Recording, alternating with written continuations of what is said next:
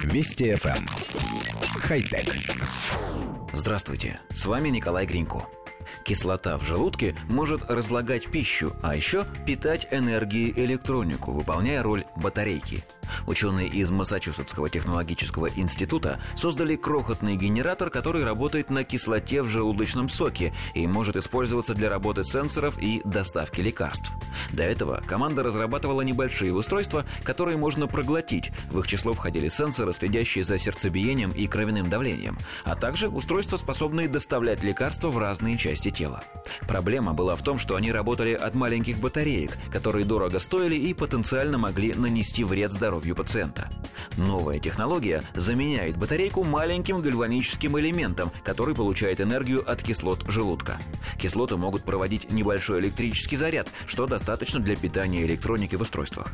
При тестировании такой генератор обеспечивал питание для внутреннего температурного сенсора в течение нескольких дней и отсылал информацию по беспроводной связи на станцию наблюдения каждые 12 секунд.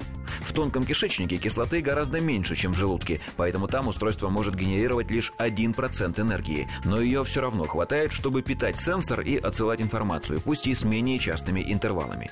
Следующая цель исследователей – уменьшить устройство так, чтобы разные компоненты были интегрированы в единую схему.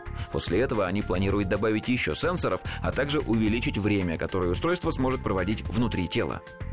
Коллектив редакции нашей программы давно коллекционирует способы, которыми ученые научились добывать из человеческого тела электричество.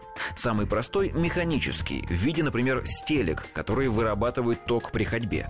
Существует вариант термогенератора, работающего на разнице температур тела и окружающей среды. Есть и более изощренные методы. Например, с помощью химического расщепления сахаров, содержащихся в крови человека, или даже установки микроскопических гидротурбин в сосуды и артерии.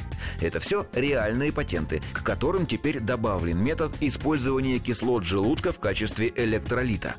Несмотря на некоторую оторопь, которая вызывает перечисление этих способов, все эти генераторы должны питать медицинские датчики, а значит, призваны работать для защиты нашего с вами здоровья. Эта цель, пожалуй, оправдывает любые средства. Да пусть хоть плотиной кровоток перегораживают. Хотя... Вести FM. Хай-тек.